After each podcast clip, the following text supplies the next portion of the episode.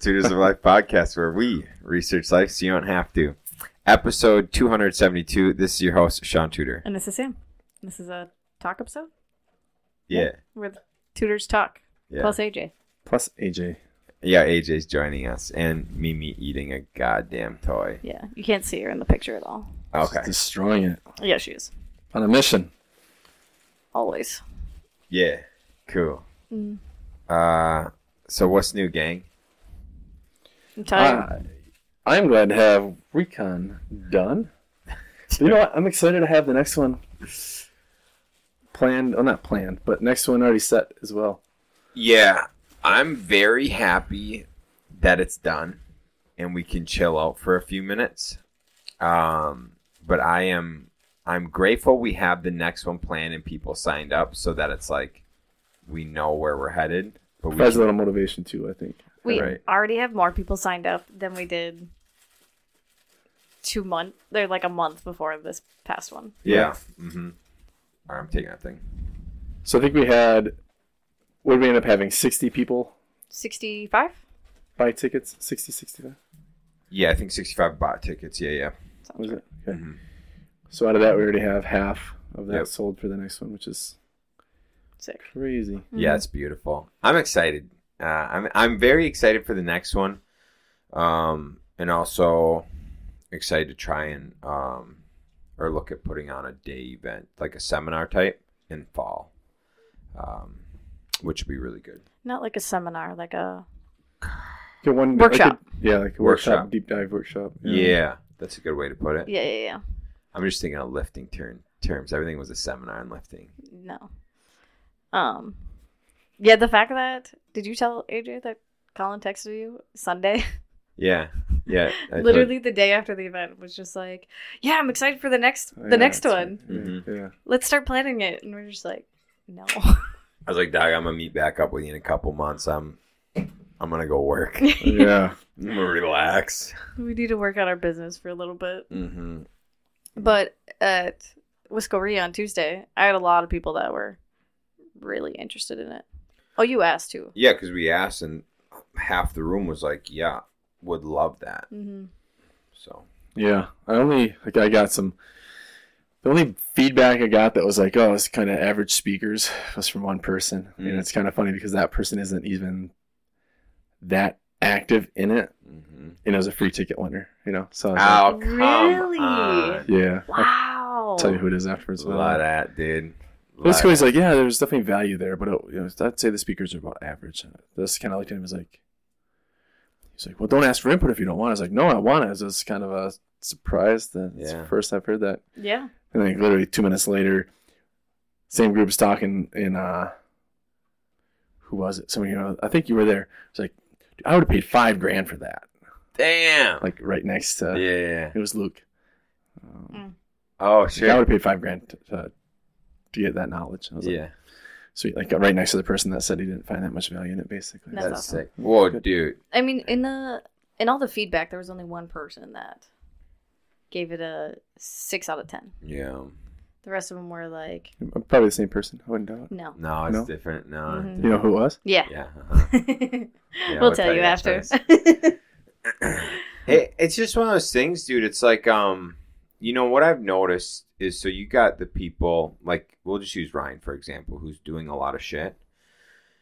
And he was like, oh, that was great. Like, great lineup. Obviously, it would have been nice if it, the th- only thing was we had so many people that have spoken at Right. Whiskeria before. Mhm. Um, so next year we'll be able to change that around. But he was like, even he said like the content was great. Like someone that's actually doing it with 470 units or whatever, and he's like, oh yeah, I got a lot of it, out of it. Mhm. Mm-hmm. And it's like, dude, if the, the people that have a couple properties or barely doing stuff or whatever, and they're like, oh, it wasn't that great, it's like, oh really? Yeah, Yeah. there was two, probably two of the most commented thing on. The one was either less speakers with an hour and 15 minutes Mhm. or five speakers with an hour of speaking. Yeah. And I like a handful of people mentioned how they wanted more relatable speakers. And I was like, you don't we don't need a speaker that is the same size as you for you to take something from them. Like I think just quite a few people. I shouldn't say quite a few.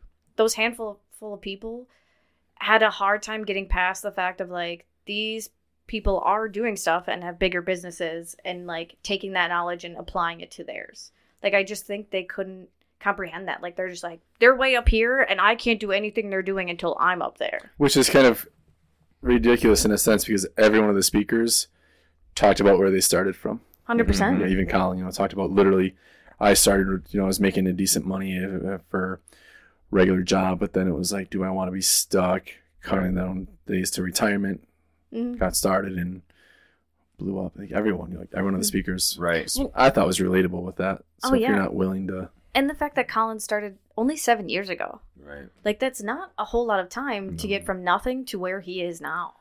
Well, no, yeah. The other part with it is like the people that do more of like the information type speaking on something, more like entry level. They're the ones that go to the Whiskeria. Like you know, for example, Jason and Chris, theirs was very much like quite a bit more high level than the stuff they do when they go to Whiskeria and present. Mm-hmm.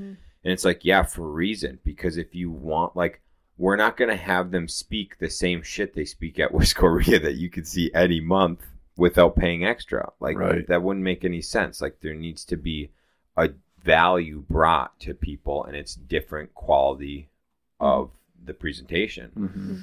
So, Well, and Chris even said when he came to spoke, speak at Whiskeria, like, if you want a more in depth version of this, go to REI-CON. right. Like, he even said then and there that Mhm. that's what he's Yeah. going to speak about. and I guess for him, that's the only thing I was hoping is he was going to go a little bit more in depth, Yeah. like working out his numbers for the build out. And he didn't, I Mm. didn't really see him like. He did a little bit. He little talked bit, yeah. about what was quoted when he bought it, Yeah. and then what he was able to get which it down he did to. at the regular event too. But yeah, what I do like about that is literally, you know, for that I think like a lot of people look at, you know, for storage units, they'll look at just what is there performing instead of being Right. able to look ahead, do the feasibility study if you add 50 more units, 100 more units. Mm. I did like someone asked too about with him, uh, because he only does steel. So someone asked like, "Oh, have you quoted out like using Block. block?" And, Mm. um, yeah, which he did say he's like actually working on looking at the numbers for that too. Mm. Yeah, block and wood. I mean, wood would go up so fast and so easy if you did wood. Mm. Oh, that'd be so easy. The only issue is, and this is what like, uh, one of the main things that he, Chris had said in his original presentation at Whiskeria was, if you do steel and there's a fire, the only thing burning is the content. Uh, your your structure's still good. Oh yeah, So if someone starts a fire in a unit, like their stuff burns, but and would the it building doesn't burn. Would it? It would stay only in that unit for the most part, right? Uh, it depends if some some of them leave open portions. Oh, up so above, still yeah, yeah, yeah. But yeah, but I mean, most of those in the inside are just steel, where like a lot of the wood ones are built with plywood. Mm-hmm. So I mean, you've got a So big, still, big you're going to run out of a fuel source at some point. exactly yeah. yeah. Where the wood ones, you ain't running out. No. it's going and Mhm. it's going hard. So I that's what the kind of aspect that I do like about the steel. Mhm. That I I have to say this real quick because I haven't mentioned it yet. I loved the fact that Chris did say like when he bought it and they're like, "Oh, you have to do all these particular things," and he's like, "Wait, that's the city of Madison rules. I'm in the city Mhm. of Milton or whatever." yeah, Mm-hmm. So like just paying attention to those little differences because we've talked about it here. Like Mhm. Eau Claire County versus Chippewa County is way different. Mhm. And like getting out of the city of Eau Claire, you can do so many more things. Yep. So it is like something to pay attention to. Yeah, and that even changes municipality wise. Mm-hmm. So being the Eau Claire, Eau Claire County, but if you're in like Seymour or oh yeah, town of Washington, Oh, definitely town of Washington. matters. yeah for sure. Time. Just PTSD with town of Washington Love right them. now. Love them people over there. Uh, Well, the- and even our like neighborhood, because we're by the airport, we have different rules too. Even which we Yeah. only found that out because Yeah, of yep. Yeah, uh-huh. So which is neat. Mhm. Yeah, it's all interesting. It's it's things like that that being in the crowd listening when they say stuff like that, it's like, oh, that's a really good point. It doesn't matter what level you're at, you can take that and be like, yeah, if I ever run into a situation, make sure the plans I'm looking at are for my county Mm-hmm. or my township or whatever. and that can make or break a deal for you. Where a lot of people are just gonna be like, eh, that's you know, literally just throw it off their plate because it's not going to be a deal Right. Mm-hmm. with just a little bit of legwork and understanding what's going on or Yeah. working with the right people. Now it makes sense. Yep. Mm-hmm. Yeah, for sure. I love the fact that David Nelson talked about how he's actually switching his short-term rentals to lo- back to long-term loved rentals. it, dude. And then the fact at Wiscoria on Tuesday, you're like, "Who's interested in learning more about short-term rentals?" And like half the room raised their hand, and I was like, "We literally just heard from a guy saying that he's switching back to long-term." And I was like, Yeah, he'll switch some of his stuff. He's, I know he's keeping some of it. Mm-hmm. But like he said, though, he doesn't buy his For, with those numbers, yeah. Right. And that's where people smart. get into trouble. Is oh, I can rent it for three times what normal rent is as a short term Yeah. or even a midterm. So Well, and that's what I did. So we've got we've got one short term, and we had um one of our small properties, one of our one bed one baths coming up off of Cedar Street, and I was like, well, I'm just gonna check to see what this would do if we did medium term rentals at eighteen hundred from the hospital. Dude, we would make the same amount in cash flow as we do now once we factored in utilities, furnishings, cleaning. And once we factored all that in, I was like, it's the same cash flow. I'm not doing any of that. mhm. Fuck that. Mm-hmm. so much more headache. You're not, it's like less guarantee. You got to throw up more money up front because you got to go spend six grand to furnish it and all that shit. And Mm-hmm. yeah, looking at that, I was like, wow, that. But but a lot of people, like he was saying, they'll just see eighteen hundred bucks right. and they'll be like, "Oh, I'm in," and it's like, well, then you're paying for them to have the AC at whatever they want. You're paying for them to have the heat at whatever, you know, whatever. Right. So Mhm. I don't know. Yeah, overall though, um, the event went phenomenal. It went really good. Really, really good. Yeah. Thanks, Sam. Thank you, Sam. I'm here for you guys. Uh, I had one person complain that they should have been notified that they needed their QR code for check-in and that there was no notebooks.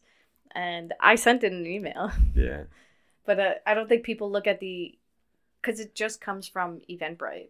Yeah. So I'm sure end of the day, I mean, to have just a couple people complain out of, I mean, we literally had 85 people in the room. Right. Right. So and just take that with a grain of salt. I think that's a pretty huge victory to just get a couple. For one person, yeah.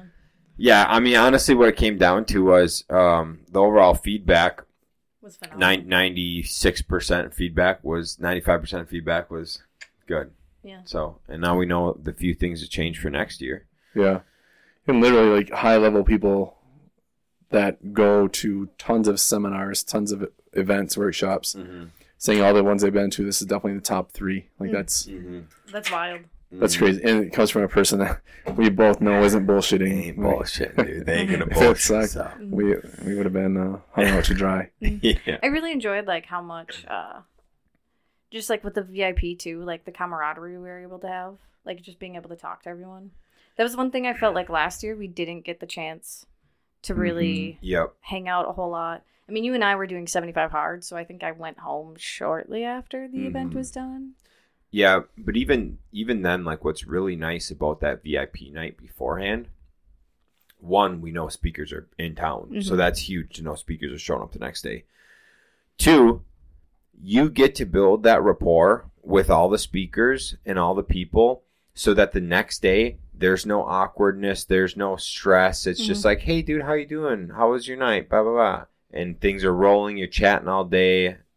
Where if we didn't have that, it would have been Like, when are they coming? yeah, like us as strangers to strangers, and it's that connection's not going to be there, and it's not. yeah, gonna flow not only as for us but also for the VIP people, because it was Mhm. like even when people got there, I was like, okay, and I love seeing networking, just like we get at Wiscoria, but it was literally like, okay, we need people to be quiet and sit down so we can get the show Mhm. started, Mhm. Because there was so much talking, networking, and obviously the n- night before played into that because you could see people that were at the VIP event. And it's got to be like feel being a little bit nicer for the speakers too because that's 15 people out of that group of people that they were already able to talk to. Yep. So then that's 15 less people that are going to come up and talk to them during the event. Mm-hmm. Right. Or like if they do, they at least know them and can chat with them. And And go more Yeah. in depth on some stuff. Yeah. Mhm. Yeah, because when you think about it, dude, a lot of the times I've been to, I've been to a few engagements where there's not a crazy amount of chatting and networking ahead of time. Um, it's kind of like quiet. Some people chatting here and there.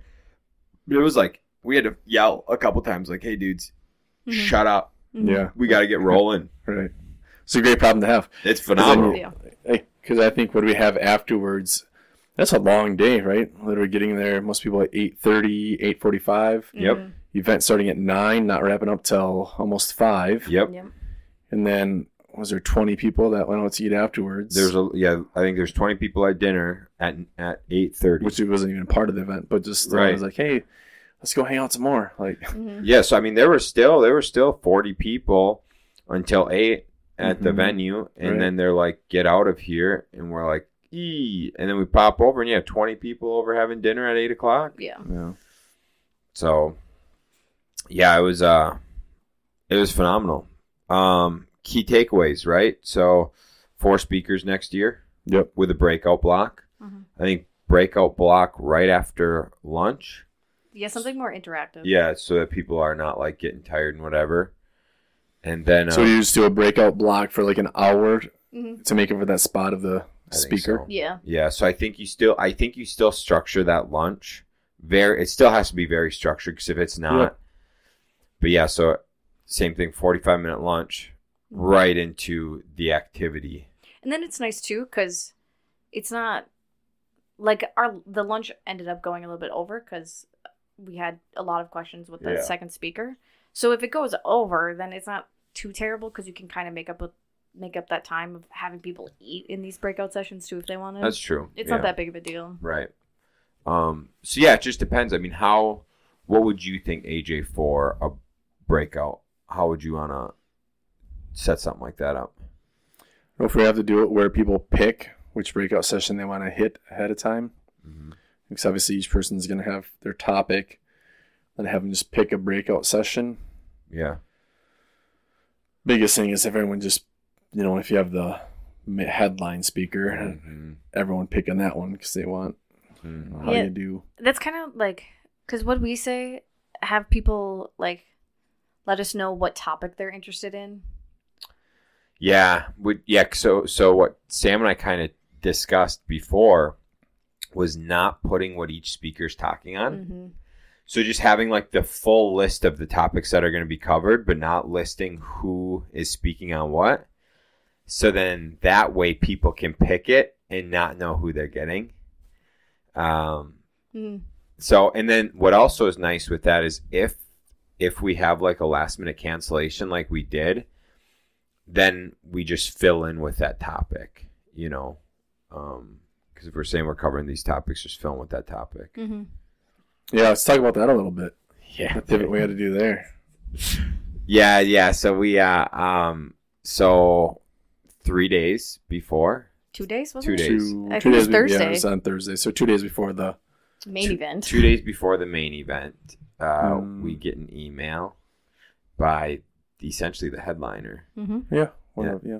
that he can't. Uh, yeah, whatever. Just the the last speaker um, that he can't can't make it because of personal um, personal c- conflicts or whatever. Uh, so I see it come through. I'm calm as a cucumber. I'm like, dope. It's like, I have an idea how to fix this. Shoot you a message. Shoot Sam a message. Sam's like, not surprised. and you're like, uh, you're like, yeah, I like the idea. You reached out to Don. Don's like, yep, I can do it. And uh, thank God he could. Had to switch around the lineup.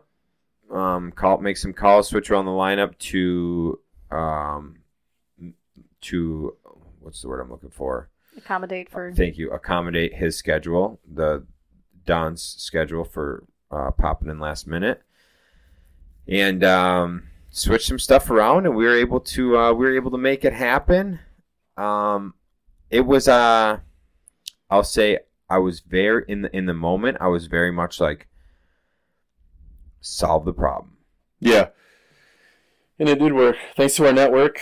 Yeah. I mean, honestly, that's huge. Just being able to come up with someone two days before the event. Mm-hmm. Mm-hmm. And he had prior commitments that he had to move around. Like, mm-hmm.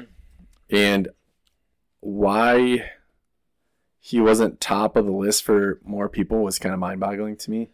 Because his content is great. Like, that content that he shared, I'm like, we, we heard him in Appleton before. That's part of the reason I think Yeah.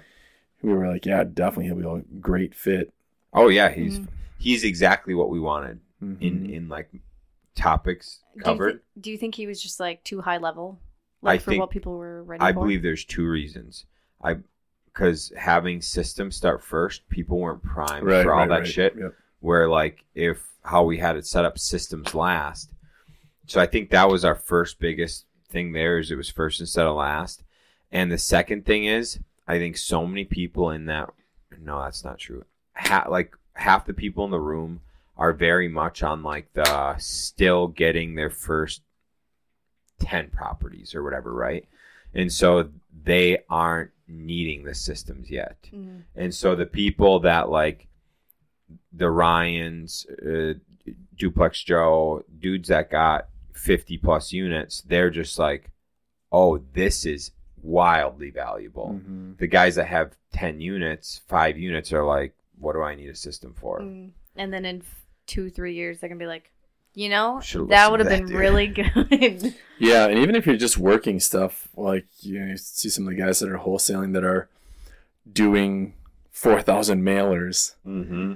Like, if you're doing that volume, even if you're not that busy, if you're doing that volume, you have to have, you got to start getting stuff in line. Because if you're even getting one percent Mhm. Oh, reaching yeah. back out to you, sorry to say, if you're putting out four thousand, you're getting one percent back. I guarantee for them, they're not utilizing those that one percent. Hmm. It's Right. too much all at once, especially if you don't have something like that in place where you can track and you can follow up. You know, you got your filters set. You literally know who's in your funnel and where they should be in that funnel. Right. That's one of my biggest like things with any business. And I'm teaching a a girl some stuff for uh, shipping right now. Is I teach them as if like we're at a really high volume right now. And that's how I made systems for stable living back in the day. That's how I'm gonna make systems for Tutor transformations. Is like you make those systems as if you're bigger, so then when that happens, it is not as big of a headache to switch Mhm. over. Right. Yeah, because like even for like the calls and stuff I do for people, I've got you know I'm dealing with a small list, so that way, and I just have it on Excel, but so that way I can have like, yep, called these people, called this date, and then I can have mailed this date, and then if I want to have a text this date or whatever, so that way I know I'm like following up with them, and then a little feedback section. Because if you don't have that, um, like I'll like uh, I'll give one example of a, a lady that um we called them like you need any you interested in selling your house or need any work or anything, and she's just like no, just trees removed, right? And I'm like okay, well follow up with me in the spring. I'm clearly gonna put her in my thing to follow up with her in the spring. But she, the thing is, is she doesn't just want trees. She's like, oh, I want trees removed but I also want to get a fence too. We install fences, right? So it's like that lead, if I don't have it in my Excel with the date to follow up about a fence, and it, you know, I'll follow up about the trees, and then when I get someone out there to help her with the trees, and I'll be like, oh, by the way, you know what I'm saying? If you don't have that, that's a potential, you know, four day job for my guys Mm-hmm. that if I didn't have that in, like in, I don't have a sophisticated, I have Excel, but if I didn't have that in my Excel with dates, that's a that's a potential job that's gone. Mm-hmm. But that's one thing I loved about John, or Don's uh, portion too, is he did talk about it doesn't have to be anything crazy, even though he literally builds out high level systems. Mhm. Just start somewhere, and that's what you know. He talked to me afterwards. He's like, "Yeah, I'm not gonna push my product. Right. Like it's it's fine. I just want people to be able to do something because once they do get to a higher level, it is nicer to have." but even building with the the girls on the team for real estate, like it's easy when you have 50 leads. Oh, yeah. But we have 3,200 leads in our system right now that are just off of our website. Well, then I just pulled another three, 3,200 out of uh, high likely to sell off that lead fusion. Yeah, site that I was uh-huh. telling you about. Mm-hmm. That's a lot of leads. Mm-hmm. It's a shit ton of leads. So all of a sudden, you're like, you I'll remember this person. Well, you're not going to remember. Mm-mm. So I met with uh, a conversion specialist for our website. You literally, I got a F grade on pretty much everything Oh yeah. because I was working it the way I was told to work it originally. He was like, no, like your contacts need to be your first priority because they're already in your funnel. Like they're funneling down in your Mhm. funnel where they should be. Well, now they're contacted. You already know some of the answers to get them hopefully to the closing table, but they're falling through the cracks because you're worried about more people in the funnel as opposed Right. to quality in the funnel. So he Mm. literally went through. He's like, anyone that's unsubscribed, anyone that uh, from text and email, he said they're dead to me. They're out of the system. Just get the fuck, get, get them out of there. They're not worth your time. He's like, so be a little more choosy on who you work with. Which when you're starting, it's like everyone. You, know, you want everyone in there. And it's like no, like literally, if they're unsubscribed, not opening your uh, property alerts, get them out. Right. That makes Interesting. sense. Fill your funnel with quality, not quantity. Like, Yeah, that goes big into qualifying, uh, um, where it's like when you're on a call or like you're talking to someone in person, the biggest thing is just understanding right away if you can even like if they even have the ability to do it. Because if you're sitting there chatting with them about a fifty thousand dollar addition and they got twenty grand, what are we doing? Let's put a deck out there. Mhm. You know, like you have to qualify them for the conversation to be realistic. Otherwise, it's like, what are we? We're just wasting time here. Mhm. And so, you, yeah, finding a way to qualify them. What are you hoping to keep your budget in? You know, whatever to get an idea. Otherwise, it's just like what you guys do in real estate. What's your budget? What are you hoping for for a monthly payment? What are you hoping for, you know? Yeah. Because if you don't do that, you know, it'd be like you sending me half million dollar houses when my budget's 200 grand. Yeah. So we get that all the time with people when they're just starting to look. Mm-hmm. And that's always the first thing if you met with a lender. You know, what's your financing look like? I always try to assume. I try not to assume they need financing Sure. because people that don't need financing, you ask them if they're pre-approved. You know, Yeah. They get offended. Whatever. So I'll just ask, you know, what's financing looking for you? Ah, we're just starting to look. I'm like, well, you need to have that first. hmm because I don't want to set you up on a search for a three hundred fifty thousand dollar home, and your if your budget's two twenty five. Because we're gonna go look at stuff that you have no means of buying. Yep. You're gonna be all excited for it. Then we're gonna bring you back back down to reality and show you pro- properties that make sense. Yeah. It's gonna be a big letdown. So Yep.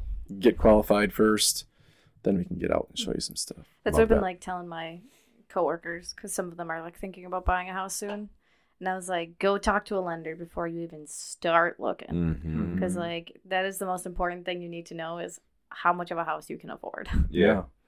Or even want to. Like that's what I like about, you know, Cottrell. He's really good with that. He doesn't qualify people based on the value of the home. He just asks them straight up, like, what do you want your payment to be? Mhm. Yep.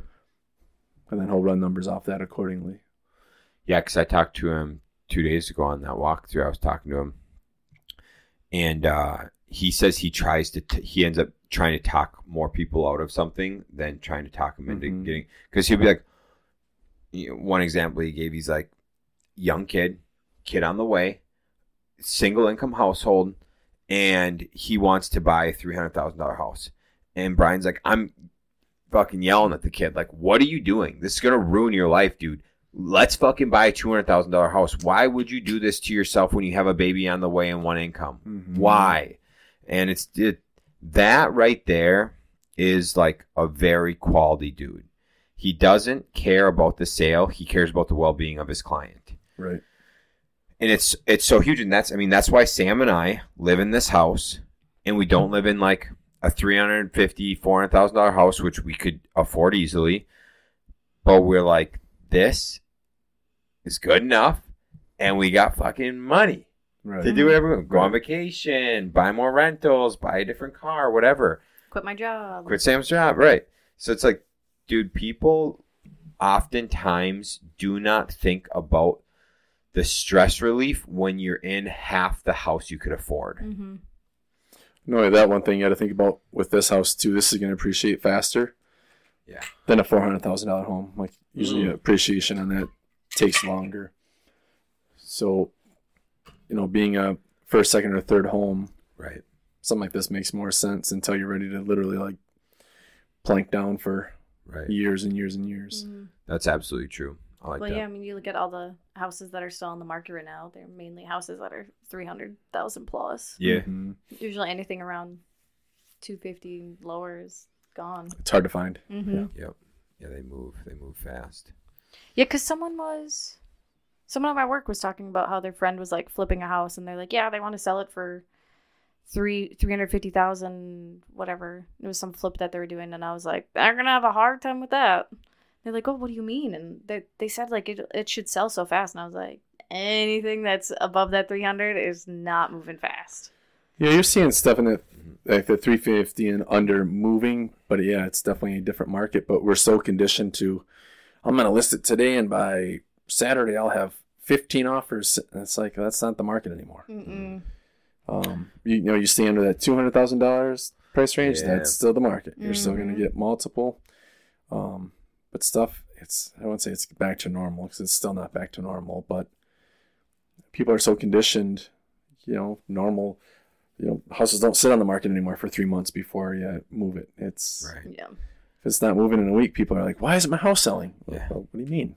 Yeah. Yeah. It's only been a week, or something, a couple weeks. Yeah. Chill out. Yeah. One, especially at winter too, right? People are like, don't want to move. it's Mhm. winter. Right. So things are really like, I mean, between the state of the market and winter, things are just slower. You got to wait a little bit longer, but it's part of the game. Yeah. for the game. I could see that hurting some flippers that use hard money lending and like staging and shit, you know, because you got that sitting Yeah. there and all that Mhm. where we use our own money, which is dumb, but it doesn't really bother us. Yeah, I was just talking to someone at the gym, and they were talking about trying to get in the game of doing it. They're like, "Well, you know, in a few years, I'll be in a better position as far as uh, they're investing in a um, sports rehab business, Mm-hmm. and uh, talking about that, what they have going out, so on and so forth." He's like, "You know, a few years, I'll be in a better position." I was like, "Well, why don't you just look at, like, literally, you can go to Citizens Right. and get an ARV Yep. loan." Yeah. So they're going to give you money based on after repair value, Yeah. especially if someone that's that's that that person's also in construction. Yep. Um, literally, just go down, show them everything. Uh, might hold it at the title company in escrow while you're doing it, but still, like, so many people. And he was also under the thoughts of, how does that work if you're using you know private money for commercial? You still gotta, you know, come up with twenty percent and let it season. I was like, none of that's the case with commercial. No. It's like, really? It's like, no, you don't have to let it money season, nothing. Mm-mm. Doesn't matter. You can, you know, go grab sixty thousand dollars from any account, throw it in your account, and it's good to go that day. Yep. It's not- There's no seasoning period. And some of them too, you can get what you just pay interest only. Mm-hmm. Oh yeah, dude. Yeah. Which is beautiful. That's how I had it set up with Wisconsin. Paid interest only for six months, and then it would have transitioned over after that. But I sold the property in five months. Did you actually have to pay the interest, or you just pay it at closing? No, I had to pay the interest. You did, yeah. We had one through them too, and it was we paid interest at when we refinanced out. Oh wow, that's so they sick. locked us at the four point one two five rate that they had going at the time. Yeah. and then they held the proceeds in the account because they had the uh remember who went out and did it so any anything under i think 400000 they can just do in-house Yeah. for the appraisal or the evaluation Yep. So they came through did the evaluation of what it would be worth afterwards held that in account until we were done and when we refinanced out they took the you know what we owed in interest out of that proceeds and then gave us the proceeds That's cool. so literally paid nothing the whole time outside so of beautiful. expense. Mm-hmm. Yeah. Well, yeah. I mean, like uh, when I set up my constr- this is something I didn't understand, and why like people go out and get hard money. What I understand is like Citizen, Sterling, Wisconsin. No, Wisconsin not as much because it's a lot more red tape. Mm-hmm. But c- uh, Citizens and Sterling, I can go in there. I got to put twenty percent down on the purchase price, but then I got a construction loan, and so at each stage or whatever, I submit my work and I get refunded, and then I pay my guys. I pay off my my bills, and then I do the next step. And so I need one sixth of the money that people need for a normal flip because I'm able to only put 20% down that stays in, but then I'm just recycling that same 20 grand. You know, So are they whatever. selling twenty percent if you're getting a smoking deal on it and doing ARV re- rehab yeah. valuation, mm-hmm. Yeah. Typically, yeah. So they're like, yep, they want 20% of the purchase price no matter what? no matter what. And they based off of ARV. Mm-hmm. Yeah, that changed in what the last year. That changed in the last like nine months. Yeah. That wasn't the case a year Before ago. they just do straight ARV. ARV. Uh, they five, ten percent ARV, whatever. Yeah, it just didn't. Yeah. But now they're like, I Yeah. they're they're almost like qualifying you now. They're like, we want to make sure you have money. So I'm like, whatever, dude. I don't give. I don't care. Yeah. Sure, with the market shifting a little bit, that's probably part of it. Yeah. A little more cushion, a little more Mhm. safety. Yeah, So I guess that'd be kind of like you're uh, going against what you're saying though, as far as with hard money, because literally hard money is they're still gonna want you to have some skin in the game as far as for rehab, whatever else. But literally, I can do that just with rehab costs. They'll cover everything else. yeah, that's true. So That's it just true. depends on your position. Not everyone's in the position of having a extra collateral or even Right. that twenty percent down. Right. Yeah, that's true. That's a good point. Yeah. Huh. I like it though. I like the construction loans. Mhm. Shit makes my life easy. It makes it so I can do it all. I don't gotta go. Which I mean, I should build a hard money. I should build a relationship down the line, but I don't know. Yeah. Whatever. Oh well. It's life. We just need to stop having these year long flips. yeah. I'm kind of almost glad we kept Alpha Avenues. Are you? Well, now that people are, We got a couple people interested, yeah, and uh, some good people. yeah. Well, because we always talked about Oh yeah, dude. Because we talked about putting some sh- some real some big families in those houses. big families in the houses to like fuck with the neighbors, but um, we had some like people we know, like good people, reach out and we're like, I guess, I guess we can do that. Mm. I don't So know. that's They, when you're keeping. No, we're selling them. selling. yeah, Um, but I don't know. They might not like the neighbors with how nosy they are. That's for sure. Oh, that's the town of Washington. Town of Washington. Yeah. Mm. Yeah. I never heard. How did that end up? Um. So actually, it was it was a beautiful, beautiful thing. It um. I'm gonna just preface it with this: over the years, being with like stable living, and then really like looking into a lot of things the county does, looking into a lot of things our government system does. Right. Um, when I was with stable, I lost so much faith. I didn't have much, dude. I had littles. But then I lost a lot when I actually saw how a lot of these agencies were ran, and I was I would say it straight out to case managers, everything, how I was not impressed. Mm-hmm. And um, And it's like one of them got investigated as well. yeah, Yeah. stole a couple mil, crazy DHS. What the fuck? Anyways. Anyways, um, so town of Washington approves it, right? Goes to the county. At the county, there's a petition with 26 signatures, 22 signatures, 22 signatures, I think. Boom, goes back to town of Washington. Town of Washington's like, we already settled this back to the county.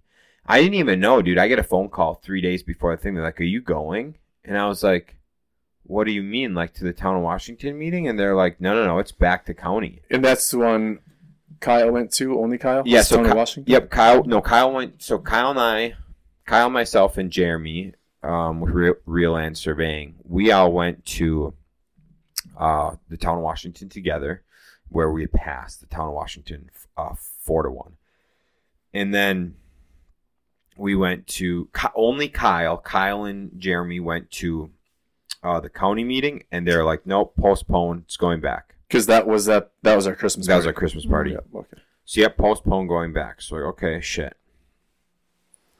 And then uh, so Jeremy calls me three days before. Shaun, you going? I was like, I didn't plan on it, and he's just like, oh, we're back at the county, and I'm like, what do you mean?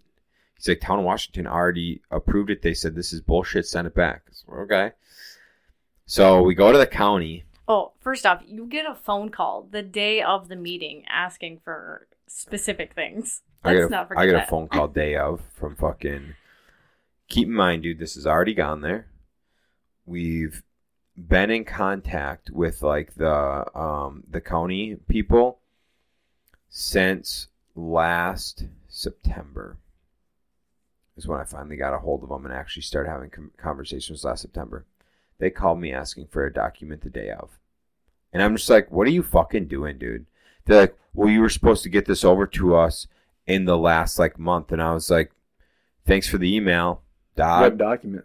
They wanted to see a newly updated floor plan for how it would look after I put the walls in. And I'm like, well, do I need that? And they're like, yeah. I'm like, why? I'm like, all we're doing, I was like, I was like, how I lay this out should have nothing to do with approval. The fact is, I can make it happen, and all that should matter is like if that's okay. So no, dude, dude's like, the guy's like, well, you're gonna have to figure something out because we're gonna need it there. I'm like, whatever. So I go to Real Land Surveying. I get the regular plans, make copies, put in a couple lines, send it off. Because all I'm doing, dude, I'm putting one wall in. I'm, I literally drew a line down the center. Which the wall's already there. The wall's there, dude. It just didn't show it on the plan, so I just drew a line down the center. They're like, so then he calls me back. I don't see any changes. I was like, yeah, there's there's a line down the center, and he's just like, well, that doesn't show me how things are laid out. I was like, what do you mean? It's split in half. That's the floor plan. And, and the guy's like, well, we'll just see how it goes at the meeting. I was like, yeah, that's what we're gonna have to do. So we get there, dude, and there's uh, there's supposed to be four people, but there's supposed to be five, and there's three there, and they're all older. And by older, the youngest one was definitely mid 60s. Oldest one's probably knocking on 75, 80. So I'm sitting here, I look over at Jeremy, I'm like, we need some young people up there. And he's like, yep. He's like, you should run. And I'm like, no. But anyways, it's because it's like the, the zoning commission or whatever. I, anyways, we sit down. They pull up the plan. They like, oh, TTH versus Town Washington, whatever. Um, they pull up the drawing, and the the the zoning guy is just stumbling over everything. I think he was just learning how to speak that day. Really wasn't sure what was going on. And so I'm just sitting here the whole time, like just waiting for them to call me up so I can explain. So boom, they call me up. I go up there. Finally, finally, one of the people are like, "Is the owner here?" And the guy's like, "Yep." Why don't we have the owner explain this? I was like, "Thank you." Go up there, explained it. Guess what? Made sense because what do we do? Put a line down the center. So, so they were like, "Okay, cool." Okay, I go sit down, and they're like, okay, um, does anybody have anything like pro or against him doing this? Dude, and the line just starts going. People going up there saying how I shouldn't be allowed to do this. 30 years ago, when they put this up, it was meant to be single family, and uh, I'm going to ruin the neighborhood by making them duplexes, all this stuff, right? This wonderful lady was like, I do not care. She's like, I am here to listen to see if this is a viable thing, not to listen to your guys' opinions. What is wrong with a duplex going there? I need to know like why a duplex can't go there. And people are just going 100% on emotion the whole time, right? Finally, she's like, I'm done with this. She's like, this is all shit. You, she's like, this is all things that you, your community should have brought 30 years ago when these were being built. You should have brought that to your township as an issue. Instead, you're bringing it to me 30 years after. She's like, I haven't even been here for 30 years. She's like, that kid wasn't alive that owns the buildings. And you're coming at us with stuff about 30 years ago. She's like, no. And I was like, this is beautiful. and so um so then the one guy the one guy said he's like okay i want to make sure what we're voting on. We're voting on if this conditional approval if we see anything wrong for not approving this to be a duplex with zoning and code. And the zoning commissioner was like that is correct. And then the zoning commissioner said keep in mind if you guys do not pass this you need to be able to state what codes are not met. You need to be able to state what zoning's not met.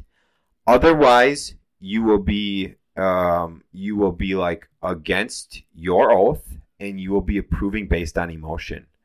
And um, we passed it just like that. And uh, and I was like, this is that was the first time I've dealt with the county where I was like, wow, I've got a little faith in the system again because they were like no bullshit. And the lady even said she's like townships are to hear the the neighbors opinions and feelings. She says they didn't want to listen to your feelings. You come into my room saying talking about feelings. I do not give a shit about your feelings. I'm here to go on code. And so boom passed us. So it's beautiful. Wichita and Washington already had said good to go anyways, right? yeah exactly. Yep four to one vote Um, the funny thing was those houses were built in 2007, 2005. 2003, I think one broke ground, the other one broke ground in seven, I think. Uh, that wasn't 30 years ago, Mhm. according to my calculations. these people are neat. They're really neat. So, yeah. So it went well. Yeah, we were just down. I guess going two weeks ago down to Realtors and Government Days Day. Yeah. hmm Or was that last week? Just last week. That was last actually. week. Yeah. And that's one thing that's talked about there is for housing. So if that ever comes up again, there's literally a huge push, even for, and there's actually a lot of grant money for living space above, up above commercial. Because a lot of that's mm-hmm. all abandoned now, right? Like Sure. all the bars and all that. There's actually tons of grant money Really? for that. Or if you ever run into that and you want people to show up on your behalf, just reach out to me or there's a guy that heads it up at our board office. Riley's his name, Okay. and they literally will rally the troops to show up because there's always opposition, right? There's Always, usually never yeah. people for support of it. Sure. So that's what they do is they literally rile, you know, gather up people that are in support of it, pointing out that we're in a huge housing shortage. So awesome. especially if it's something that's going to add housing. Wait, Right. are you telling me there's a housing shortage and we're bringing in Right. 75 uh, immigrants yeah, to our community? Not only us, but also you got Chippewas looking to do the same thing. I think they were trying to pa- pause it because Eau Claire County approved it without telling Chippewa that they were also housing these people. So Chippewa was like, "Wait, you need to tell Uh, us." you know, I, I would guess it was probably done in cahoots together at the same time. But Yeah, I don't. I tried looking up what happened because there was a county meeting to try and pause the immigrants coming.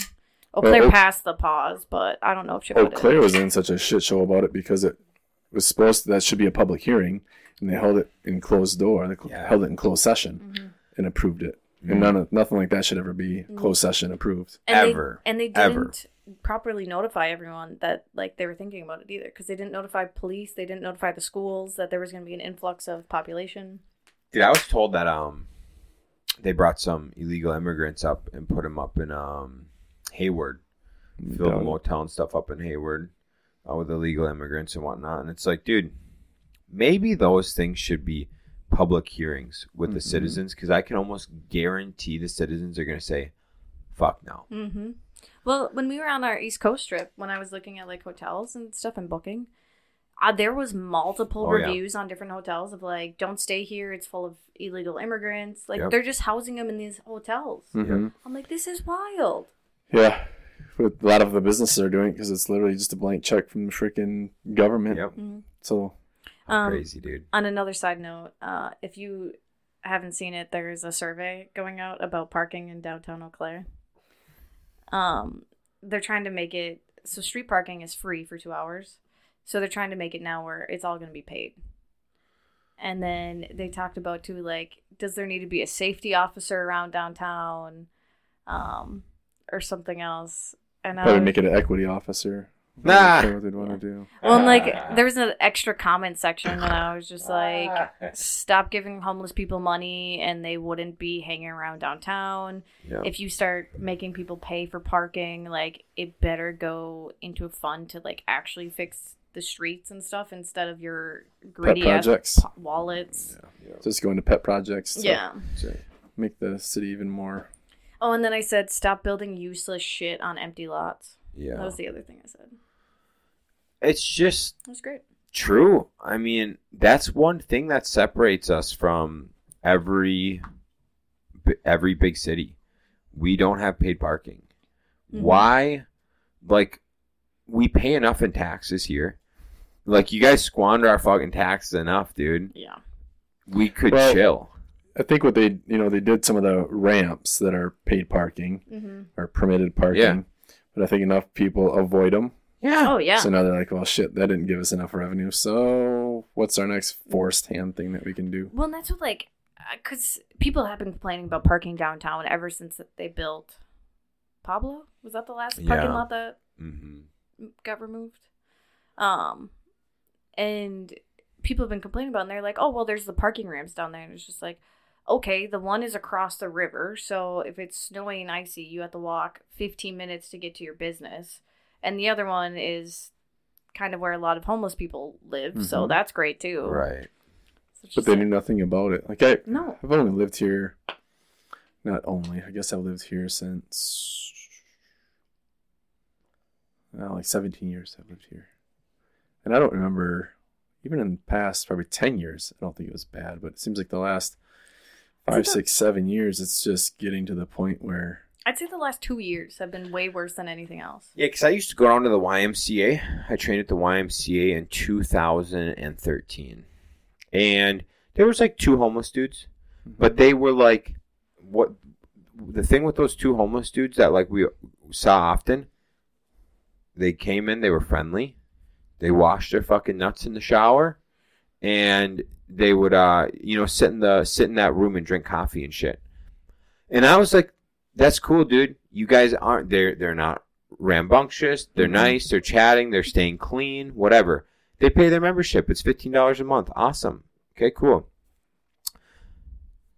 The amount and and so I was down in that neighborhood every day training. Two. Now. Dozens, No. Mm-hmm. dude. And I'm like, and they all smell like piss. The whole block that shifts on smells like piss. Mhm. I'm like, dude, Um, You even you even get down by the trail, you know, behind where Family Video used to be there. The, Uh-huh. the- Oh, you know, yeah. you know, Dollar Yes, General. dude. Like it's pretty pathetic when. So my wife is yeah, she's not doesn't like seeing that stuff. But anyways, we were walking, and you know where the patch of trees are right behind the old festival mhm. or, or uh, Family Video. Oh, yeah. We're literally walking past there, and it, it looks like a little village. Yeah. But trash everywhere. Yeah. You can't even walk around the along the river Right. and enjoy it. Uh, one time we were walking down there. I think it's the last time we did it. There was someone like literally passed out two feet off the trail. Mm. And she's like, "Are they okay?" I'm like, "Yeah, I'm sure they're just sleeping it off." She's like, "Well, should we call the cops?" I was like, "What are they gonna do?" You wake them up. And She's like, "We'll make sure they're okay." I'm like, "They're fine." yeah. So literally, as we're talking, they roll over and fall back asleep. So I was talking to a, a city cop, lieutenant cop, friend of mine. He was like, "Yeah, we cannot do anything. Like we are literally handcuffed by the city. If we do anything, they literally come for our heads. Like they're not allowed to say anything, do anything." I'm like, "Get them the like, move along." Um, we literally, I don't know if you remember this. I think Shaun and I've talked about this before. It was like three, four years ago. This homeless lady lived on this specific bench downtown, and when she passed away, they like memorialized like her bench or whatever, like put all these flowers and stuff on her, and they're just like, she was just so nice in the morning, and I was just like. Okay, but she lived like she she lived on that bench for a while. Like that was her spot, and I was just like, we shouldn't be like proud of this. Right, right. Like we should be like, oh, this is a problem. How do we fix this problem? Right. And I, I'm all for. I mean, we've talked about it in the past. Want to do stuff for like a re- recovery housing. People that are truly trying to do better. Mhm. This isn't to sound cold, but I bet you 90% that are in Eau Claire truly aren't trying to do better. No. No, dude. No, they're Like not. I trying to do volunteer at the food pantry or at uh feed my no not feed my people. What's the food Community table. yeah, community table. And it's just amazing. For one, like some of the questions those people ask, like almost like they're entitled to more. I'm like, nope, you get one of each thing. And that's it. Like, oh, can I can I have two of those? And like, no, you get one, so everyone can have some. But it's like, what are you doing with your day? And you can tell most of those people are like, and it's so cold, but they're, they're strung out or they're half sleeping still. I'm like, holy shit, it's two in the afternoon. Yeah, it's a reason they're homeless, dude. Mhm. I always thought about. it. I was like, man, I want something to happen so I can be homeless, so I can show all these homeless people how to fucking get back on your feet. And I was like, oh, it'd take me one month. It'd be stupid. Mhm. It wouldn't even be fair. There was a, a homeless guy that lived in Banbury because they have the indoor storage units, Yeah. and they're only like thirty dollars a month. He lived there. He was very nice. He, if someone else was going into the elevator, he would not go in. Like he would wait until he was the only one to go in the elevator. I'm assuming because he probably smelled bad, Mhm. but he like got his shit together. Like I, he might still live there, but like he looks clean now. I see him like leave at the exact same time every day, so I think he has a job and goes there. But I was just like, that's how you do it. Like he was able to survive just going there they're living there for thirty dollars a month and is now like getting his life back together. That's awesome. Mhm. Yeah. I think there's enough things out there if people truly want to do better. There's options. Oh, but dude. Like Well- people bitch about rent. It's like, okay, you don't have to live on your own, for one. Get some roommates. Go rent a two bedroom place. Maybe throw one on the couch. Mm-hmm. Yep. Um, yeah, you're probably breaking your lease at that point, but whatever. Throw one on the couch. There's three of you sleeping in a two bedroom. Whatever, make it. Or at that point, there could be five of you, Doesn't matter. Well, two in each maybe bedroom, and Everywhere's hiring people for like fifteen dollars an hour now. yeah, Too which is why easy. everything's so damn expensive. Yeah. It's mind boggling to me. Well, yeah, we're just gonna go fifteen dollar an hour minimum wage, and it's not gonna affect any everything. Well, yeah, dumbass. Like businesses still need to make money. It's, it's gonna catch up. Well, that's like there's uh companies now in like states that raise their minimum wage that are cutting jobs because they're like we can't afford to pay this for minimum wage. Bro, you Yeah. see the UPS? Yeah, UPS. I yeah. fucking love Mm. that I have shit, friends that work there, so they're like it's all it's uh, support staff.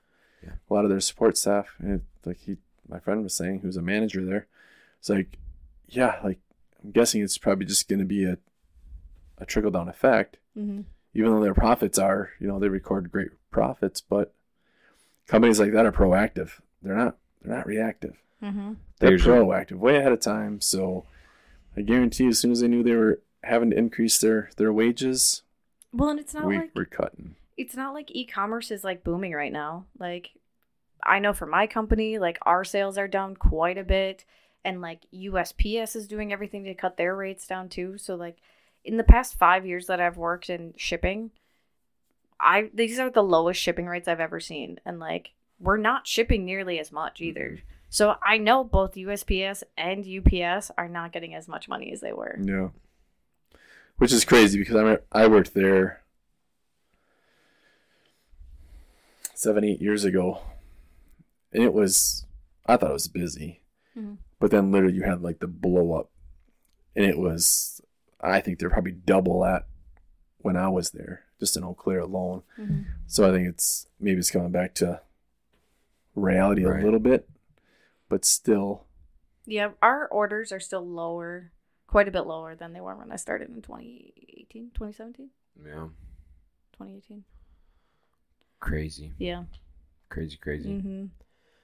Yeah, it's all just um ties back to the fact that if we don't take care of our shit mm-hmm. And like hold these places, these agencies and things accountable, then we get the shaft. The average person gets the shaft, which we see every day. Mm-hmm. In everyday life we see it. And it's super fun and cool. So what can we do? We can have REI-CON. And we can teach people how to better themselves. Yeah. Have people like you run for office. Hey now. You did say in a podcast. I did say I was going to. You did. I know. What happened? I got lazy. Sounds about right. Yeah, so I think that's the Not to get political, but maybe to get a little political. Just a little bit. So part of the issue, I think, is like conservatives. A lot of our business owners. I mean, there's a bunch on both sides, right? But people just don't get involved. Conservatives don't seem to get involved in local politics, Mm-hmm. whether it's school board, whether it's, and part of that is, you'll see this in education, see it firsthand. You get same with that. Conservatives in public education are quiet Mm-hmm. because they don't want the freaking mob attacking them, right? So I think you get that with business owners too.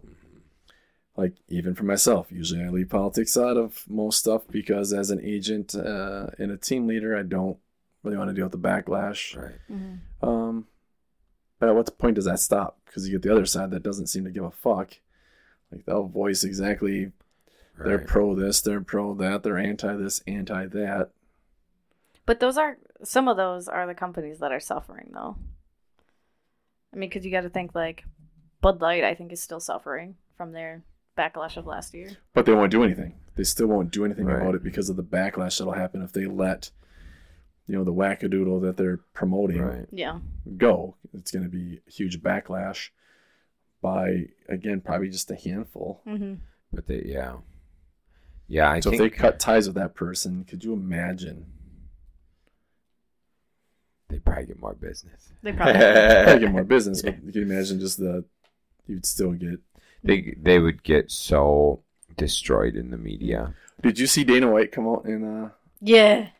Like, kind of stick up for Bud Light? Yeah, he signed a he signed a deal with them. Yeah. Yeah. Signed a deal with them, and then also said he feels like their values do truly align more with his. Mm. Which his values aren't really obviously that big of a secret. So I was like, when I heard that, I was like, hmm. But yeah, I mean, at least that like was Bud Budweiser as a whole, not just like the Bud Light Oh brand. yeah, yeah, hmm Yeah. yeah. Uh, yeah. I don't know. It's just so hard. We've talked about it before, like how conservatives are very, they're, they're much more quiet. And I think it's because they know like how much backlash they'll get from. Mhm. Well, that and typically a lot of them are pretty busy. Mm-hmm. yeah. Right. Like yeah, like I I've got some liberal friends. I don't know a single one of them as busy as me. And I'm not just being like, "Oh, I'm busy." Right, right, I'm- right. I'm saying like, "No, I'm doing shit. I'm fit. I'm fucking like helping people out, hosting Wisco REI with you. Re like I am truly trying to help as many people as I can. Podcasts, all this stuff. A lot of my liberal friends, I mean, we're friends and stuff. Yeah, great. They're playing with their dingling, fucking eating Cheetos, watching TV all night long, Playing video games. playing video games, whatever. And then they're like, "Oh, You're the problem. conservatives, you're the problem." I'm like, "Yeah, because I'm trying to help people be better." right. What do you mean? So, Mhm. but That's I mean, transphobic, Shaun. I know, but it's seriously. I, I honestly like when I look at my conservative friends compared to my liberal friends. My conservative friends are doing a lot more stuff. They're a mm-hmm. lot more busy, a lot more active, a lot more helpful. Mm-hmm. Right. That was like one thing Shaun and I were kind of worried about moving to this neighborhood. Was like we're like, oh, we're gonna be the only like Republicans, and then there's a house a couple blocks down that just has like all these Trump 2024 signs in front of you, and we're like, okay, I think we'll like this. Yeah, yeah. I think so many people now today, though, honestly, are more Republican and conservative, and they just don't realize it. Mm-hmm. They just don't want to label themselves I think that. you've had a big shift. I think there's definitely been a big shift. Yeah. The other side is almost so extreme. And I I will I gladly put out the conservative Republican flyers out in the yard, everything. Oh, else. yeah. And our neighbors are uh, definitely opposite. Which Yeah. whatever. They're they're decent people. Right. Lesbians. Again, I don't care. Oh, dude. They're good to our kids, they watch our dogs. Yeah. Whatever. But I guarantee we don't align politically No. um, that's okay. Like I think that's that's one thing that I don't like about the atmosphere we have is I catch myself this you know doing this sometimes too. If I see a freaking Democrat or liberal freaking sign in the yard, I just want to rip it out of their yard and go beat them with it. But it's Yeah. like it's really not the way to be. And that, you know, you know, if you don't take the time to know someone, I think Right. you can have those conversations and probably win some wars just with uh, having the conversations. Well, and as as a society, we need to have opposing opinions. Like Right. you don't want a society that all thinks the same way. No. You guys, uh, do either of you listen to PBD podcast? Patrick Bet David. Only when you tell me to. Mm, very little. I've listened to it a little bit, but So what I mean, what it is is so they've got um he's also on a news network, right? Is it? uh Valuetainment. It's his news network. Okay. Yeah, it's his. Yeah. So he's so he has Valuetainment, and he's got a panel, and so he's got uh liberal, um himself who's conservative. He's got two other conservatives, and um they they sit and they have a they talk and debate and shit every day, right? They're all friends, they're all best friends. They always do everything together, right? But it's so interesting when the typically out of everybody, Adam, the liberal, is the one typically always going off on emotions. And he's like very successful, fit dude, but he's the one that's always going off on emotions. And these guys will talk to him and be like, Adam, what are you saying? Like, what are you? You're telling us right now, like the most recent one, they're like, you're telling us right now that you think we should be sending a 95, 95 billion dollars to everyone else instead of fixing our border. And, and like, he finally comes around and is like, no, no, no, guys, I'm saying we should do the border first, but I'm saying if we don't do the border, at least we're doing something good with that money. And they're like, no, no, no. Like, you do not put on the person's mask next to you if the airplane's going down. You put yours on so you survive, so then you can help people. Right. And it's just so neat how some people, and I don't know if it's because of estrogen, I don't know if it's like they don't want to look bad in public or whatever it is, but it's such a thing. Like, you have to protect yourself first. Military, dude, you know that. Mhm. If you're in a gunfight and your buddy gets shot, you do not go get your buddy until you neutralize the Right. threat. You have to protect yourself first. Because if you run out to get him and you get shot, It's two dead instead of one. exactly. And do people like cannot take that easiest concept and implement it into We're go we're bringing it back all the way from the beginning. Just taking a concept and like applying it into your life. Good job, babe. That's it. All you get, it doesn't matter at what scale you put it at. You can take any concept and relate it. And that's why REI-CON's so powerful. We put it all the way around. All right, gangster. Let's go. Let's rate. Let's go. So back to REI-CON. Yeah. Oh yeah. Four speakers. Okay. Do we have one in mind yet?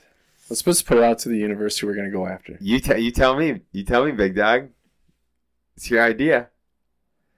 I have thought Brandon Turner would be phenomenal For year three. Going big for year to three. get, but I also have heard what his price tag is. I what is that?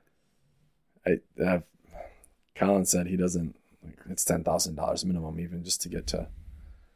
It's a little that's a little bit more money than Yeah, Yeah, I'd make that a year five or ten goal. wow, let's not go ten, maybe year year four, maybe. But even you, I mean, the big thing is this, and this is like because we were in Rob Bailey's coaching group, um, and what he said is like at the more the the longer you're in the world, you build those relationships. Everybody scratches everybody's back. Right. No one, no one pays no one anything. It's I'll speak at this event. If next event you have me on or whatever, you know, whatever it is, like right. because it's all about scratching each other's back and everybody getting that exposure through everyone's different audiences. And so the way I look at it is like, I am 100% willing to try and get a Brandon Turner. Uh, David Greene would be cool. You know, like um, uh, Rankin, obviously Rankin. Um, I am definitely open to trying to like building those relationships, trying to get those people in. But if it's gonna, if it doesn't make sense financially, obviously we can't do it. Right.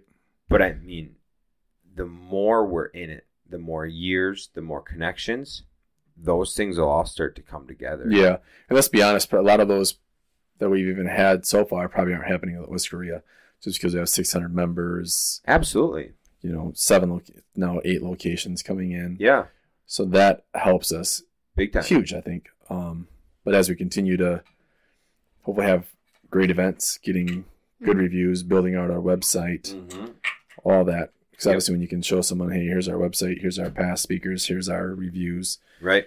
go into all that, just builds that credibility, Mhm. Absolutely. makes it easier. Yeah. So other than that, who else? Who are you thinking? I know you said uh, Investor Girl Brit, right? Oh yeah, You said dude. that. I'd like to try to get Investor Girl Brit. Um, couple reasons. One, she's hot. no, but, um, no. Why uh, Investor Girl Brit? She's really not at a crazy level. She's got like 35 units. Um, and then she has like 35 residential units, and then she moved into. Uh, she's doing self storage stuff, which it seems a lot of people are moving towards that. But I'd really want her to come in the fact of she had a job in her spare time, she would go and do the majority of the work by herself. She has a, a thousand reels of her working on these properties the Mhm. last six years. People always talk about relating. You have a a very good looking gal come in who's like, Yeah, I self taught myself how to fucking redo floors, how to build walls, how to put up trim, all that. And I did that in the afternoon after my W 2 job for three years. Dude, that right there, people sitting in the crowd wanting to relate, get off your fucking ass and spend your afternoons f- flipping a house. Right. So that's how I got started too when we started doing ours when we first did our few flips, even our mm-hmm. rentals, like when we bought our duplex in Halley.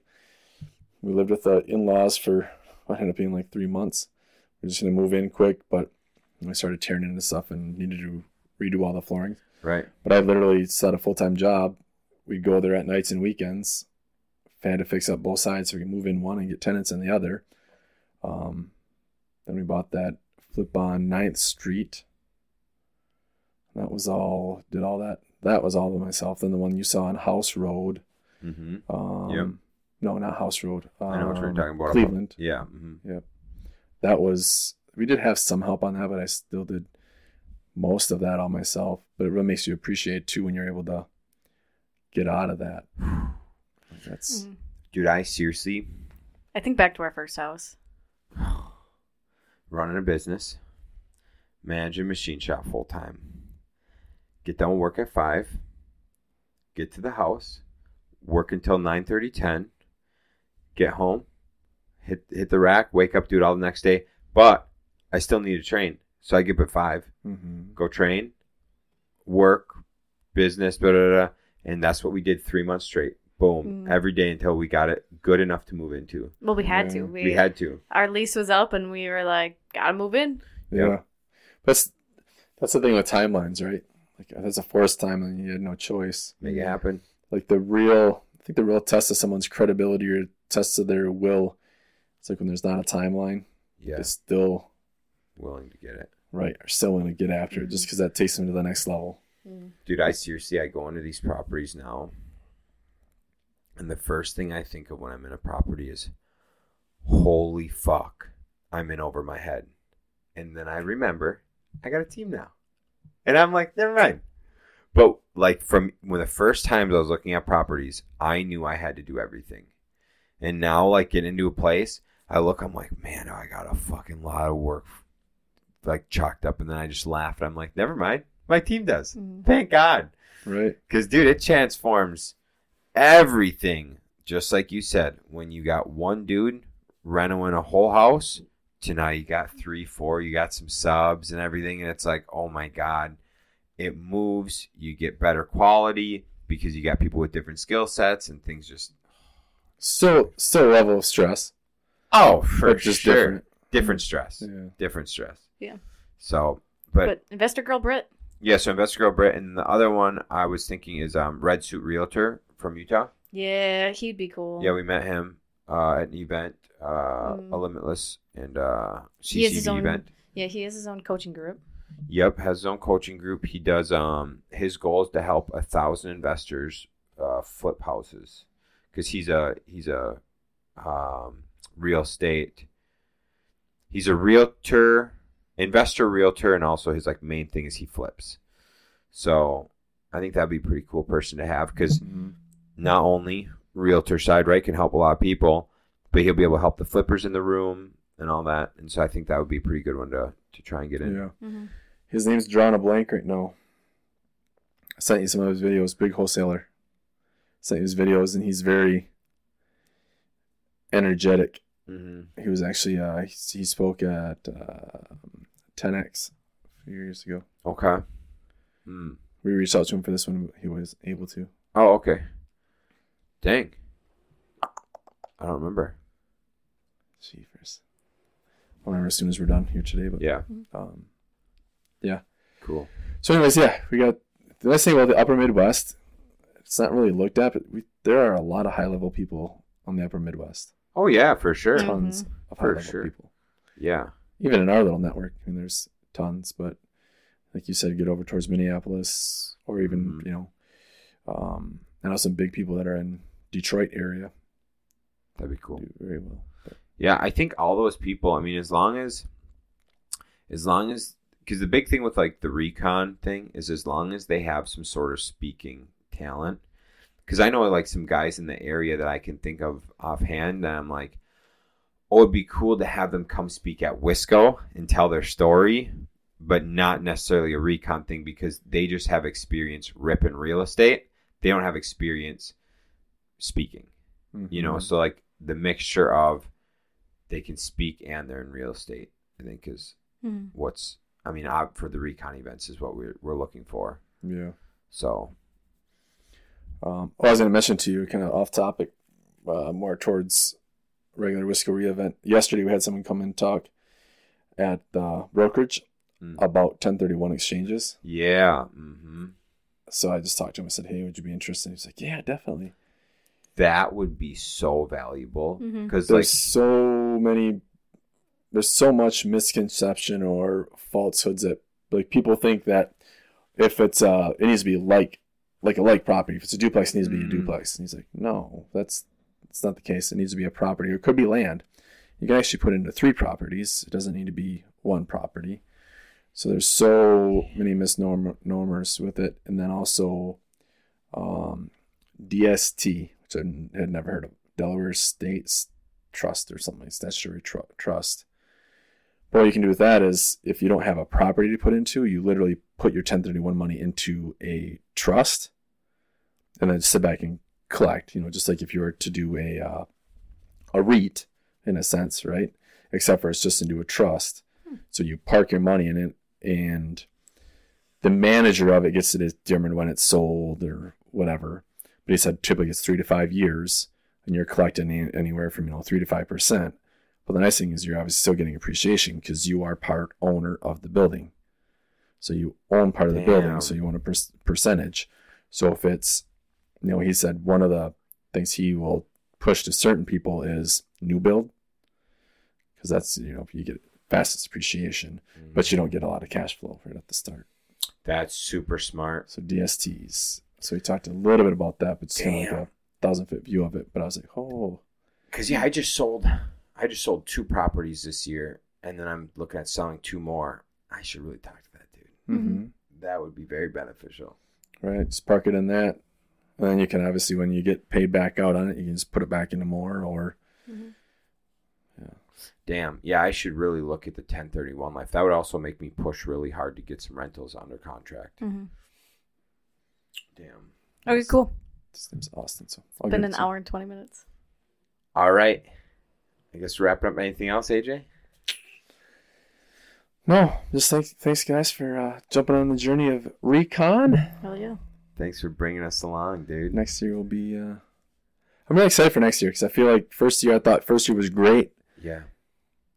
Then you This get year done was with it. phenomenal. This and year was then- phenomenal. Then you get in a second year and it's like, okay, first year sucked.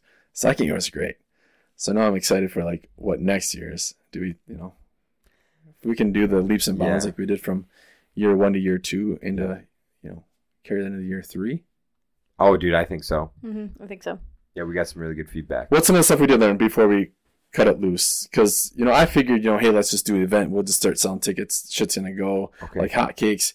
It'll be done. We're Yeah. six, eh, what were we, four months into it and had 30 tickets sold, 23, I think. 23 tickets sold. Yeah, this is the number one thing we learned. At least this was like the biggest slap in the face. I do not post on social media. Mm-hmm. So when I started posting on social media, none of my friends were seeing my posts about REI-CON. I would ask Brooke at the office, Sam at the office, hey guys, you see my post? No. I'd text my friends, hey guys, you see my post like about upcoming REI-CON event? No, Shaun, we didn't see it, but we would definitely check it out. And I had a lot of friends once we started reaching out to them, signing up for the thing because they had not seen it before. And I was personalized texting them, right? Yep. Same. So, dude, I mean, like moving forward, the biggest thing I think is going to be one, posting frequently on Mhm. social media so our shit pops up. But then just knowing when we're one month out, we're messaging all our friends. Right. Message your message your network. Mm-hmm. Um, and that's something we realized like after like you two started was was that because when we went to like the it wasn't even a vip thing but the thing with rob bailey yeah, in vegas we were like the only outsiders like there was like one other couple that was an outsider Good the rest of the people that were there were like friends of some of the people that were like the coaches of, of the group Yeah, it was all just people's like network. Everyone that was in that room was all network, and then there was like four of us who were like, "Oh no, dude, we just saw on online." Yeah, we just saw Rob post about it. And Yeah. we're like, oh, sure. So, yeah, like once Shaun started texting people and then they would sign up, we are like, oh, shit. Yeah, Rob had to do Mhm. that too. Yep. Yeah, it's crazy. Same thing. Right. So I think we both had around eight or nine people sign up by reaching out to them Yeah. each. Mhm. So I think Well, so that was eight or nine just with our codes, but you and I gave out other codes where we had people sign up Yeah. too. So I mean, I bet you between the two of us, we probably got twenty-five people sign up just by us reaching out. Mm. And I liked like giving like some other people codes too. So we gave Ryan a code. Mm-hmm. Ryan and Eva had a code. I think they had like three on theirs. Mhm. Um, just like people that we know are big promoters because then we can see too, like, who right. is right. drawing in the people. Yeah. Um, but I did think it was fun having a little competition, secret competition between you two. AJ won. Ah, Son a he used your code. One person, one person. Um, AJ had asked him to sign up three or four times. Didn't sign up. Shaun, yeah, he's actually a client, dude. He bought a house with me. yeah, Did he really? he Yeah. used Shaun's code because Shaun texted him and told Yeah. him. So But- you two tied. Nine. No, no, because he ended up getting one more Yeah. When? right at the end. Like that came in That, that morning. That day. That day. So he ended up about a- getting 10. I got 9. Yeah. Really? Yeah. Mhm. Dang. Who's the man? Just kidding. No, that was fun. I enjoyed doing that. Just, uh, but it is weird that you'd have literally have to reach out to people in person, like, hey, Did you sign up? yeah, hopefully too um so when people bought their tickets it gives them the option to like uh do you want like to know when there's a future event by these hosts so i think when the post the tickets for the next event went live they all got an email as well like hey Mm. Your net like their next event is live here's oh like yeah, breaking I did news see that tickets. for Eventbrite. You can subscribe to mm-hmm. the hosts So, or whatever. you wanna call hopefully people that did go this year did click that option so they will see when tickets go live again If not, do november 15th We have everyone's email, Email, yeah. yes we do have everyone's email which would be good to, to hit that up. I do think, I mean, yeah, biggest thing that I learned this year was the promotion wise for actually putting the event on. hmm and um, and then just the feedback we got about how we should structure the day of.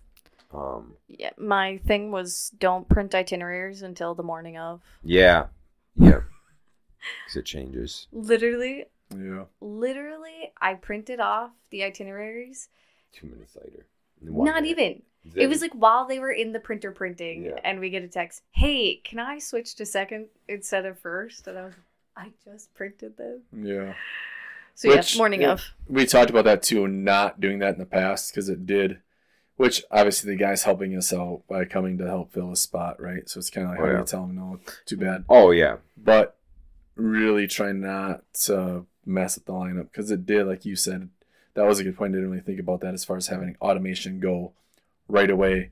Like that's a lot to digest if you're not even in the mindset yet Right. Mhm. of yeah, business. Where last year one they always say about last year, it did flow very well from your mindset to Or You your know, vision to your yeah, yeah. Yeah, and that was because that was our number one compliment last year was the flow. yeah. You know, and so hopefully we can get back to that next year and make it actually all make sense again. Mhm. Um, would be really good. Cool. What was your number one thing that you learned? Uh, I re- like I expected sale like ticket sales to go a lot easier. Like, Yeah. the- just that extra work putting in that was. I was shocked. I have to admit, I was shocked. But big thing is, I mean, literally it happened, right? So we Mhm. still got sixty people, eighty five people total Right. in the in the room, just huge. Um, but now I think it's just easier next year to automate a lot more of that. Mm-hmm. Now we got everyone in email. Yeah, everyone was there. We got their email. Um, doing the promo codes maybe a little easier or uh, earlier for, Yeah. like you said, people like Ryan and Eva or people that are going to actually promote the event. Mhm. Getting a code doesn't even have to be. I don't want to go with the discount route No. for everything to Mm-mm. devalue No, tickets, but you know maybe it's just a small little discount if you sign up under. I think like yeah, like ten percent. We'll probably do like a ten percent Yeah. discount Mhm. for people is what it'll be from now on. Yeah. and see what that promotion gets us. And then for the Wisco we can have like a twenty percent. But yeah, no more like disc like nothing big discount anymore. Mhm. Um, Just really think about like that sixty nine dollar day of. We're not not like we're raking in the money on that. We're probably maybe breaking even. That's by the time you put even. marketing and yeah, everything else into that expense. Mhm. That's yeah, that's kind of a that's probably a break even point. right. Ooh, my other thing is like getting it out to like volume one and like maybe some Mm, other right. news things earlier. Yeah, That was the other thing I learned. yeah, we've got a lot of stuff, and it'll be fun to put it all into an SOP this year, Mhm. so that as soon as like October hits, we're able to just bop, bop, bop, bop, bop, bop, bop. Yeah. Um, And then we sit down again too. You know when we unload here, go through and like literally that marketing plan we created last year, which we didn't Yeah. follow because we just kind of created it right. Late, but come up with that marketing plan with us literally nine months out. Hundred and then just percent. start following it from there. Yeah, which would be good because when we get stuff back from Brooklyn, marketing plan, and it'll literally just be push and play, bop, bop, bop, bop, every week, piece of content going out every. Yeah, because even for that, you know, for the like you guys said, for the Facebook posts or the reels and all that, we could literally just find time every two weeks to sit down and schedule posts That's it. Mm-hmm. for two weeks. So Yeah. you're not sitting there doing it every day, obviously. Because you can do it on Canva, right, for Instagram and Facebook. Should be able to. Yeah, we could just do a because I'm like when I talk to Colin, Colin will sit down and record episode after episode after episode for his podcast. Right. That's all we have to do. Sit down for three hours, schedule all of our posts on Canva, do a couple videos and shit. Boom, send it out, and then we, we're set up every month. Pop, pop, pop, pop, Yeah. pop, pop. Mm-hmm. Yeah. Like So cool. It'll be good, dude. We'll grow. we already grew a lot. We already So- grew a lot. Yeah. Twice twice the size? Well, Just yeah. one? So for those that are listening that didn't know, like for year one was free for Yeah. members, Yeah, you were. which would made up probably ninety percent of our audience. yeah, Yeah. you last year. This year was a there was a cost Hey, with the ticket. yeah. So and we to doubled. go from that and we doubled, yeah, doubled our audience. yeah. So I think that alone is huge. Yeah. I keep on forgetting that. Like literally last year was a free ticket for Yeah. people. Mhm. Um, Yep. Oh, dude, beautiful, beautiful, beautiful. Love it. All right, thanks for tuning in, gang. Catch you in the next one. See ya. Ra-ra-ra-ra.